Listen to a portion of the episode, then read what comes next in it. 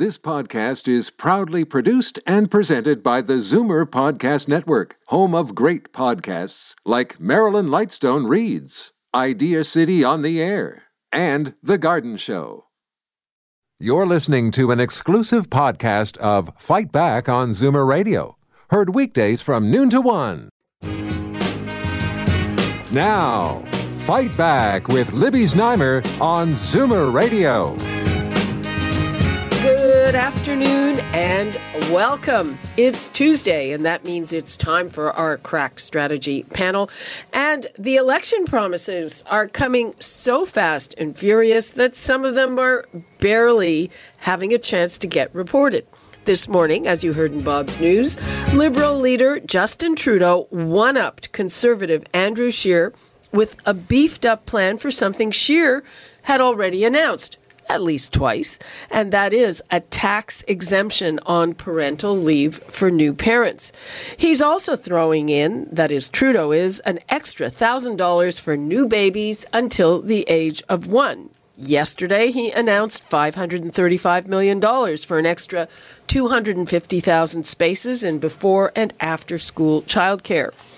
And Scheer today also announced a beefed up RESP plan, that's the Education Savings Plan, which highlights what we heard yesterday from our Zoomer Vote team tracking the Zoomer primary. It seems that these parties are taking our demographic for granted, even though Zoomers cast 6 out of 10 ballots. Want to know what you think about everybody, all the politicians falling all over themselves to get the millennial vote?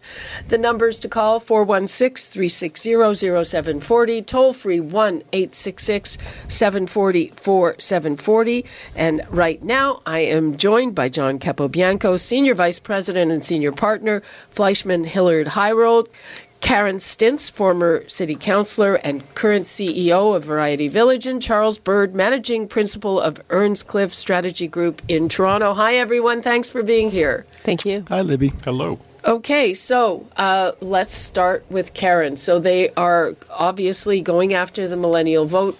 A lot of goodies for parents.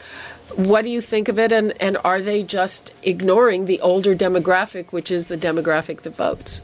Yeah, I think that they are falling all over themselves, to borrow your term, I think is very apt, about how to get the millennial vote. And while I think there is no question that some new parents feel the financial pressures of having children, and the government is trying to respond to that, there are a lot of other issues facing the country, and those who vote aren't going to be compelled, to your point, 6 out of 10 of those who vote aren't going to be compelled by a child tax credit for kids under one.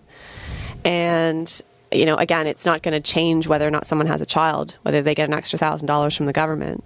And it might ease the burden somewhat, but it really is, I'm not really sure, going to sway someone's vote, depending on what their leanings are anyway. Well, yeah, that's the question, John Capobianco. Do you think that will be a ballot question? Do you think that somebody's going to vote for the extra $1,000?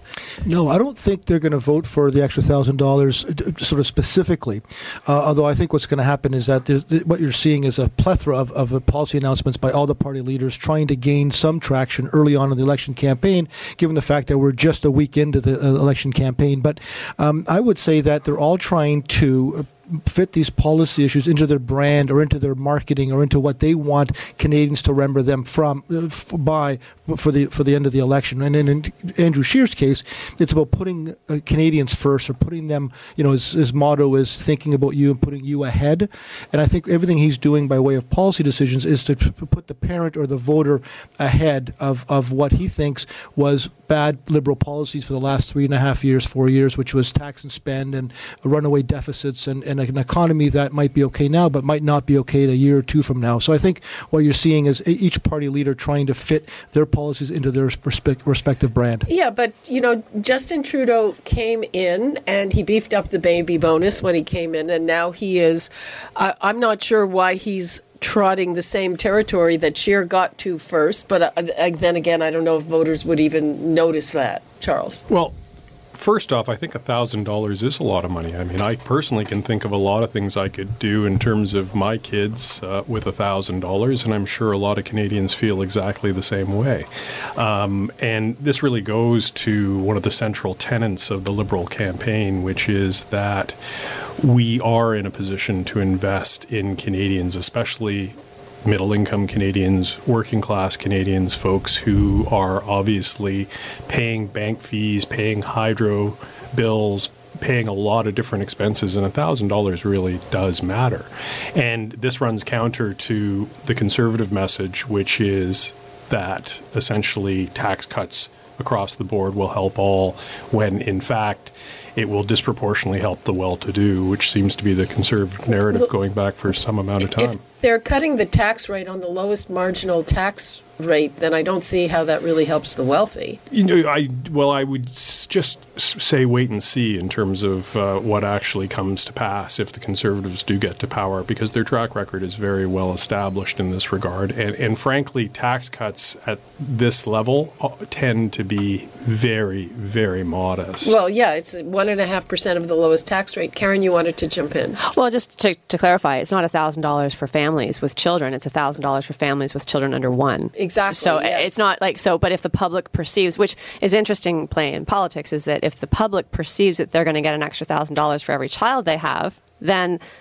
Well, they will for the first year. For the first year. Yeah. Right. But just to be clear, it's not... I mean, my kids are 13 and 15, so neither one... You're out of luck. I'm out of luck. I mean, I suppose that the RESP credit has some value to me, but it's certainly, I can tell you quite honestly, it's not going to change how I vote. And the sport tax credit will probably help you, Karen, as well, yeah. If your kids are in sports. I think that bringing that back, I think, is a smart move for Andrew Scheer. But I just think, when Charles says that, it's an easy refrain or it's an easy line for Liberals to use against Conservatives, which is to say that every tax cut is going to favor the wealthy.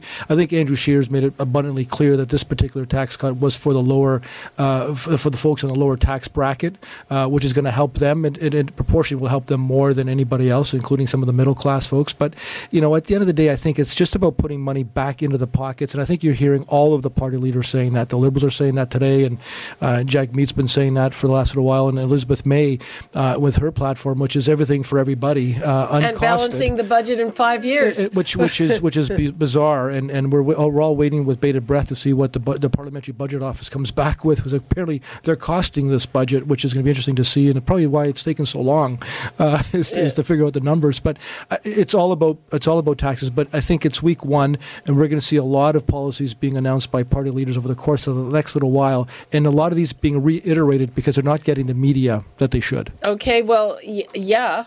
There's kind of too many, and there you have to drill down on the details. But here's the thing: so we have the Zoomer primary going, and we have a rolling poll, and it is a little bit different than the regular poll because most of the polls show the Conservatives, Liberals in a dead heat. In our poll, and I found this surprising, the Liberals are comfortably ahead, 40% versus 35%. And I think it might be because the demographic is being taken for granted. We also had CARP in, and what they are asking for, they want the caregivers credit, and 8 million Canadians are informal caregivers. They want that to go from a non-refundable tax credit to a refundable credit to make, and it's a very modest ask. It's not going to make life that much easier for a caregiver, and they would also like the same kind of employment standards so that right now you can leave to take care of a loved one, but your job's not guaranteed. So the same kind of employment standards that new parents get, but, nobody's looking at them. And the number crunching also shows, John, that it is much more detrimental for Conservatives to lose the older vote, mm-hmm. some of the older vote, than for Liberals. Yeah, no, and that's, and I guarantee you, Libby, that the parties will be making announcements in this space. We're only in week one, not even week one, and I would imagine that as you see the campaign moving along closer to the election, you'll see announcements being made for this demographic for sure. But to your point, I think no one should ever take any voter, let alone voters that are more seasoned, for granted. in an election campaign, because quite frankly, you know, we, as we saw, the millennials came out in droves last time because, you know, Justin Trudeau came up with the marijuana policy. So that got a lot of millennials motivated to vote.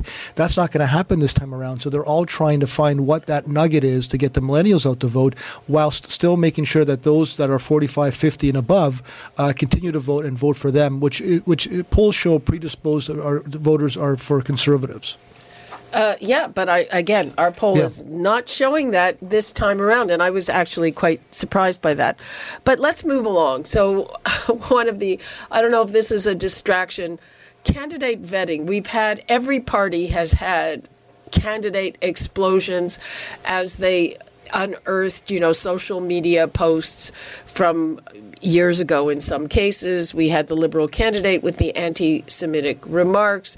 We had the friend of Faith Goldie. I don't even want to stop talking about her. We had them, and we had NDP candidates that had to be taken out.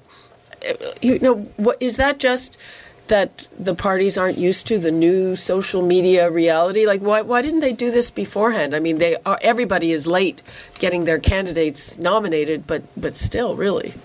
Part of it, I think, is that opposition parties, or rather opposition research, has really, really taken a big step up in terms of the capability to get at the kinds of things, the kinds of dumb things that individual candidates may have written or said 5-10 years ago.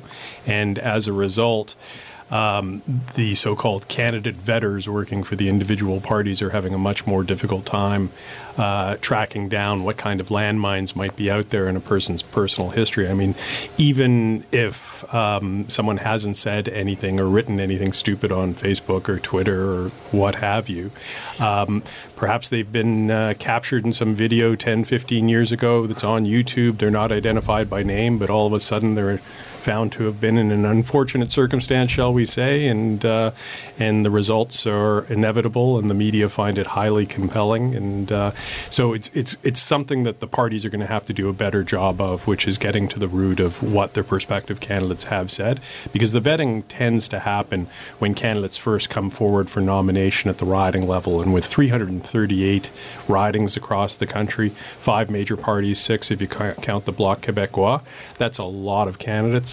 And you know, you can have 3, 4, 5 more candidates seeking one party's nomination in one riding. So you're talking about thousands and thousands of candidates. And it's a bit of a struggle, I think, for parties to identify who is going to be a problematic nominated candidate, because the nomination process relies on the local communities to nominate the person that they think best reflects what their vision is for that particular party. That's the theory about it. That's not necessarily the practice of it. And again, it becomes harder, like even for the NDP, because they couldn't even get candidates to nominate in certain parts of the country. So parties are having this challenge where they're trying to convince people to step up and run. And so finally you get a warm body in there and you think, thank God, now at least I have a nominated candidate. And you don't take the time to think about, okay, what baggage is now accompanying this warm body? Well, because they're just so grateful they have someone to have on the ballot. And then there was that bizarre spectacle of Sid Ryan, the former union leader, you know, saying, I quit because they're taking too long to vet me. Come on, guys. Everybody knows who and what I am. It was... You mean Sid, the perpetual candidate who won for everything? Yes. You know, it's an interesting concept with respect to vetting candidates. Karen is lucky because she got elected municipally, which, of course, you know, you are your own vetting. Like, if something happens, the public will find out who you are and what you're about, and there's no party issues with respect to any residual issues that might come about. But when you do run for a party, and anything that happens, it obviously reflects bad on the party and the leader, which of course makes news. But in this day and age, I think, and Charles is absolutely right, opposition research nowadays has ramped up, and every party has their war rooms.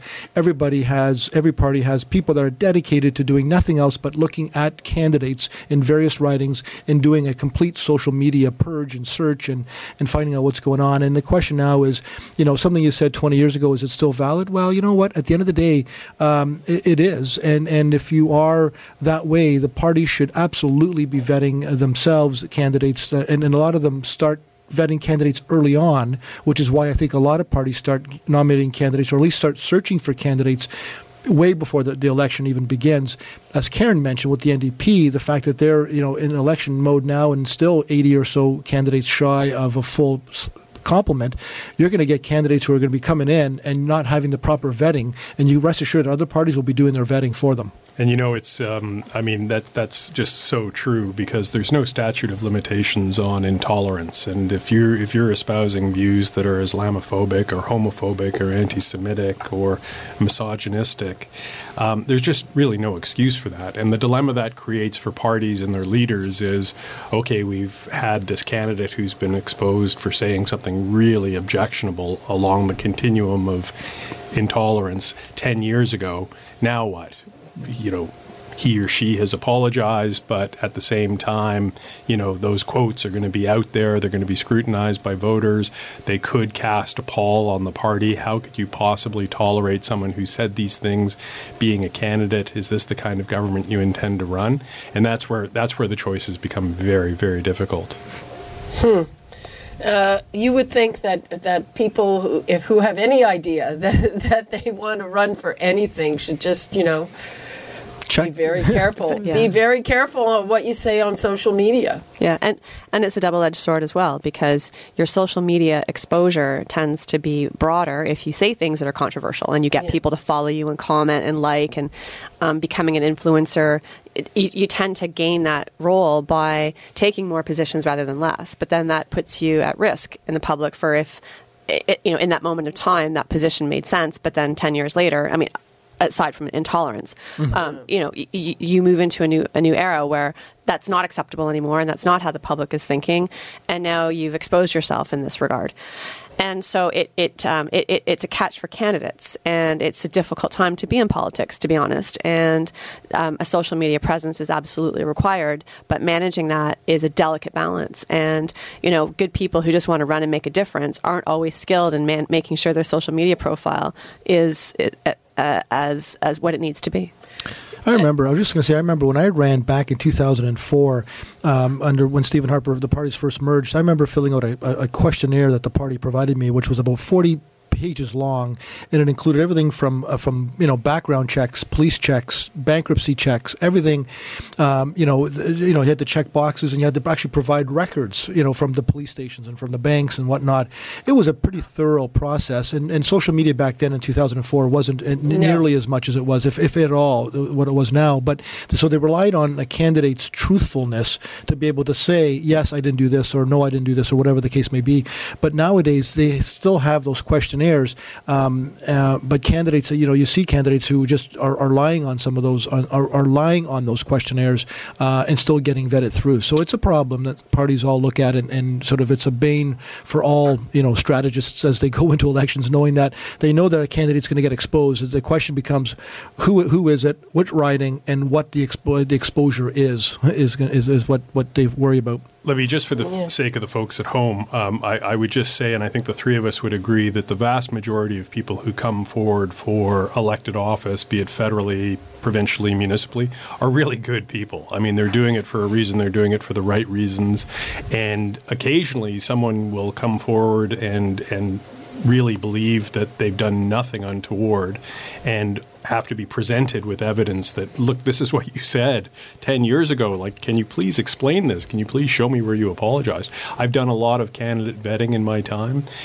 And John, again, is right. I mean, the best is not only the questionnaire, it's the really intensive one-on-one interview to really get at the folks and to say to them, look, you've just got to come clean with me, because, you know, the opposition is going to find whatever it is you may be hiding or what you may not even have thought of. And so you really need to give this some serious thought and tell me so we can help you.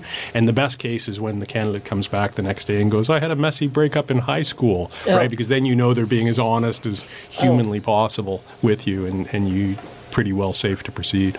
Okay, moving right along, and people, I'm going to give the numbers out again if you have any comments on what you've been hearing about the strategy panel.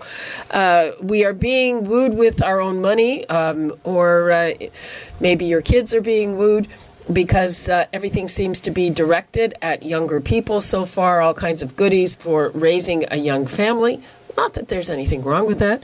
416-360-0740, toll-free 1-866-740-4740. Do you feel like the Zoomer demographic is being ignored and taken for granted? We've had candidate explosions. Is the world just too politically correct? Or, you know, we have to find out. All of that stuff comes to the fore now with social media. And we have Max Bernier is going to debate. What do you make of that? Well, I think if I remember correctly, our panel agreed that he should. No, I think our panel agreed that he shouldn't, actually. No, I thought it was that we should. If we had the Green Party on there, then we had to have Maxime on there, and he has candidates that are nominated. So I think that we did come up with some criteria which we thought that it was legitimate that he be on there, whether we agreed or disagreed with what he was saying. He had a chance to say it. Do you think he's getting traction? Do you think he's taking conservative votes? No, I don't think he's taking conservative votes. I think that there was a certain sense that, you know, if the Greens are going to be on there, and quite frankly, the Green actually has two legitimate MPs who are elected as Green members, whereas Maxime was elected as a conservative who switched to this People's Party of Canada, that, you know, the more the merrier and have them have their say and whatnot. But I think where the conservatives are having a problem, as well as some of the other parties, his NDP as well. Jagmeet has made a comment about the fact that he doesn't want Maxime to speak because of his divisiveness and his anti-immigration stances and so forth, whereas the Conservatives are concerned about that, but more so the process. You know, in other words, he was originally told by the Commission that he can't vote, he's not allowed because he didn't meet a number of the criteria, or at least two or three of the four criteria or whatever it was. I think he has a pretty good chance of electing at least one. Well, yeah. his own writing is in trouble. He might elect himself. Maybe he won't? His own writing is in trouble. Yeah. But the writings that he gave actually wasn't even his. There were actually four other writings that he's given as the ones that for the pollsters to check based on whether or not there's a potential for any one of them to be elected. And one of them was We're Not a Fort in Etobicoke North, and then a couple of other ones. But nonetheless, I think that it was more the process that the Conservatives were problematic or were not pleased with. Let us not forget that Maxime Bernier came within a hair of becoming leader of the Federal Conservative Party, that he won over 49% of the convention, that he led on the first 12 of 13 ballots. And frankly, I was a little bit surprised at Mr. Scheer and the Conservatives' Party reaction to the announcement that Mr. Scheer would be allowed to participate. They were very quick to blame... Mr. Bernier, you mean? Mr. Bernier, Maxime. Mm-hmm. Was very surprised at the reaction, which was to single out the Prime Minister, to single out the head of the Elections Commission. It struck me as petulant, and frankly, it struck me as a campaign that might be a little bit worried. I wouldn't say worried. I think that, you know, it was just more the fact that Conservatives always have to worry about, you know, being treated, you know, wrongly or other influences happening. And I think in the case of this commission, having ECOS being the pollster when there was facts that the ECOS actually spoke very ill of the Conservatives, I think was problematic. But again, it was the process by which they came to this conclusion. I think Maxime Bernier, as we've seen now, has been stuck at 1 to 2% in the polls, and that's basically reflective in a number of areas and ridings, as opposed to it being sort of national wide. So whether or not he elects himself or one or two other candidates is yet to be seen. But nonetheless, at least we've got now. That's Maxime calling me to say, "Are you?" As a former Conservative, what do you? Anyways, but I think I'm going to be talking to Maxime on Thursday. By the way, people. You know, part of that is like nobody else is letting him talk. Let the man speak. Yeah. And he can speak here on Fight Back. And we're starting to run out of time. Most people agreed that Jagmeet Singh had the most to gain from that debate last week, and that he gained it. Yeah, I would say I was pleasantly surprised. I think of all the candidates, of the three candidates, of course, in the empty podium, but of the three candidates, I think Jagmeet had the most to prove because of his lackluster performance, you know, as an MP and as a leader of the party leading into the election. So I think a lot of eyes were on him. A lot of NDP eyes were on him to see if there was some level of a motivation or a kickstart in his campaign. So I thought he did, you know, relatively well, but it was at a situation where it was the Greens and the NDP going after each other because they have to worry about shoring up their own support. Yeah, I mean, that doesn't seem like a useful strategy to me. Yeah, and I'm not sure, again, because expectations were low and he achieved them. Right. I think, and it was good for him that he did. I'm not sure it changed anything for the NDP. Yeah, I agree with that. And I don't think it will, because I think the problems are so fundamental that even if he outperforms continually on the debates, I'm not sure it's going to matter. And the media love a horse race, and one of the strange things about this campaign is there's actually two horse races going on. You have the one between the Liberals and the Conservatives to see who will form power, and then you have the one for third place between the Green Party and the NDP, and that is a very, very tough narrative because it makes it very difficult for Jagmeet Singh to be taken as a legitimate contender for Prime Minister, and it also means that people are so fascinated by the horse race aspect that you have a tougher time breaking through with policy announcements and the kind of things that normal elections would ordinarily motivate people. Well, the polls that came out afterwards showed him getting a little closer to that natural level they have of about 12%, but I don't see how he's solving his big problem in Quebec. No, he's not. No, in fact, I think he might have moved a point or a percentage point or 1 percentage point ahead of the Bloc in Quebec, but he's still fourth, and that's that's problematic. So I think the voters that traditionally are voting NDP are moving away from the NDP as we're seeing, and more importantly, even in Atlantic Canada, where he's hoping to be able to get some of the seats that he lost last time. I'm not sure he's going to get those, and the Conservatives are fighting for those seats as well as the Liberals to either maintain or to try to get them from the NDP. So there's a lot of picking going on for NDP seats because I think a lot of parties understand through their media, through their internal polls, how weak they are. And to Karen's point, she's right. I don't think I think it was table stakes for him to do well in that debate. I don't think it moved much. Yeah, and I don't think he can look to Ontario and see how many NDP seats are in Ontario provincially as a gauge for how it's going to go nationally. I just don't think that it's a fair barometer. Very quickly, what should we look for until we meet again next Tuesday, Charles? Very quickly.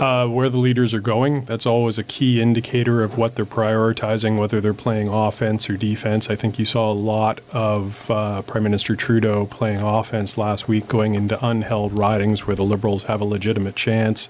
Lots of time spent in British Columbia, in Alberta, in Quebec.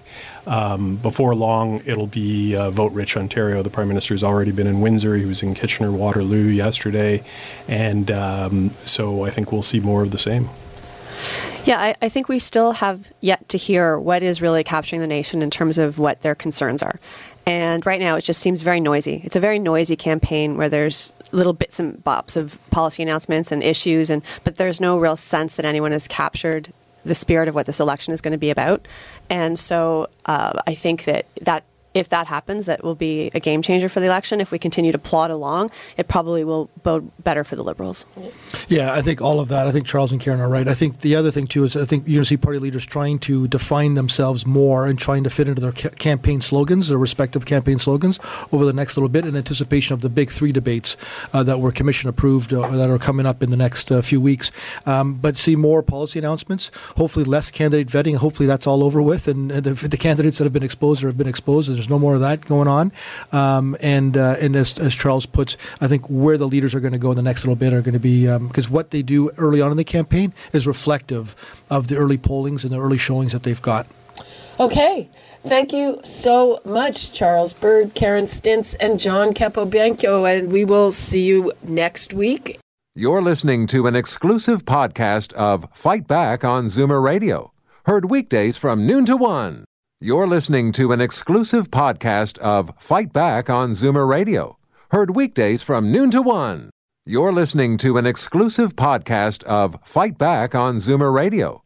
Heard weekdays from noon to one. This podcast is proudly produced and presented by the Zoomer Podcast Network, home of great podcasts like Marilyn Lightstone Reads, Idea City on the Air, and The Garden Show.